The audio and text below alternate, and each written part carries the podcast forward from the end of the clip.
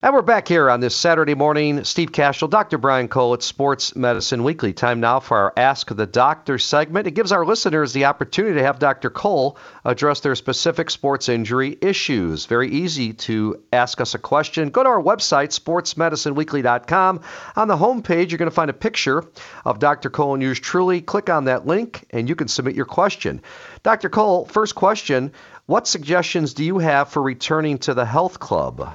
So, Steve, as states are opening up, and uh, specifically, for example, Illinois opening up, uh, health clubs as of uh, yesterday or Friday uh, were allowed to, to do so. And I think there's certain things that are still in place, which means the numbers of individuals uh, are going to still be limited. That's part of this next phase, and that's the responsible thing, because that's called physical distancing, or giving the opportunity to physically distance.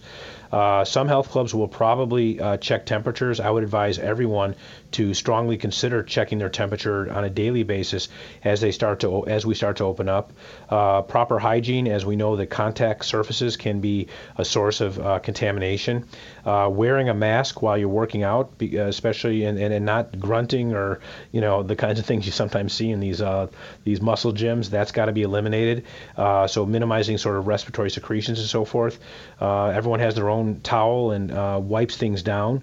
Um, those are the kinds of things you would do. So the same things that we're kind of doing now, which is uh, uh, wearing a mask to prevent uh, uh, contamination from me to you and you to me, uh, physical distancing, which is six feet apart or more. If you're wearing a mask and you're for short periods of time uh, next to someone, uh, that's okay. Uh, we just say no prolonged periods of time. Making sure all the equipment is wiped, wiped down uh, after you use it. Being certainly being respectful of others. Um, I think.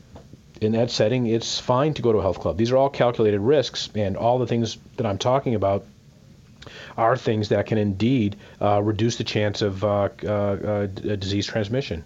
We've got time for one more, Doctor Cole, and uh, this is a, a really good question as well. I've heard this.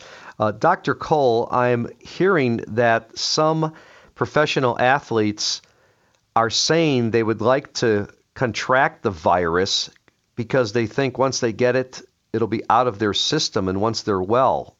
Do you subscribe to that theory? Well, I mean, in an ideal world, um, it would be nice if uh, the fewest number of people got it until we got the vaccine. Um, what that what that listener is implying is that I would like to get it. I'm pretty confident I don't have any, you know, uh, comor- medical comorbidities or problems that put me at risk. I'll hope for the best, and then I'll be immune. And that logic is, you know, in part what uh, some countries in Europe were doing. They were saying, let's just let everyone get sick who's going to get sick. Once we get to sixty or seventy percent, nobody else is going to get sick because we'll have what's called herd immunity. Um, this particular individual is saying possibly, probably not looking for societal benefit, but saying, look, I'm tired of living this way, and unfortunately, this is how people are thinking. Let me just get it so it's one and done. But, you know, there's that X factor that you don't know who the twenty-one-year-old is going to be, for example, who's going to get sick. And young people have died with this virus. So, uh, my, you know, everyone's going to have a different value system. And th- there are people who are getting impatient. This is wearing thin.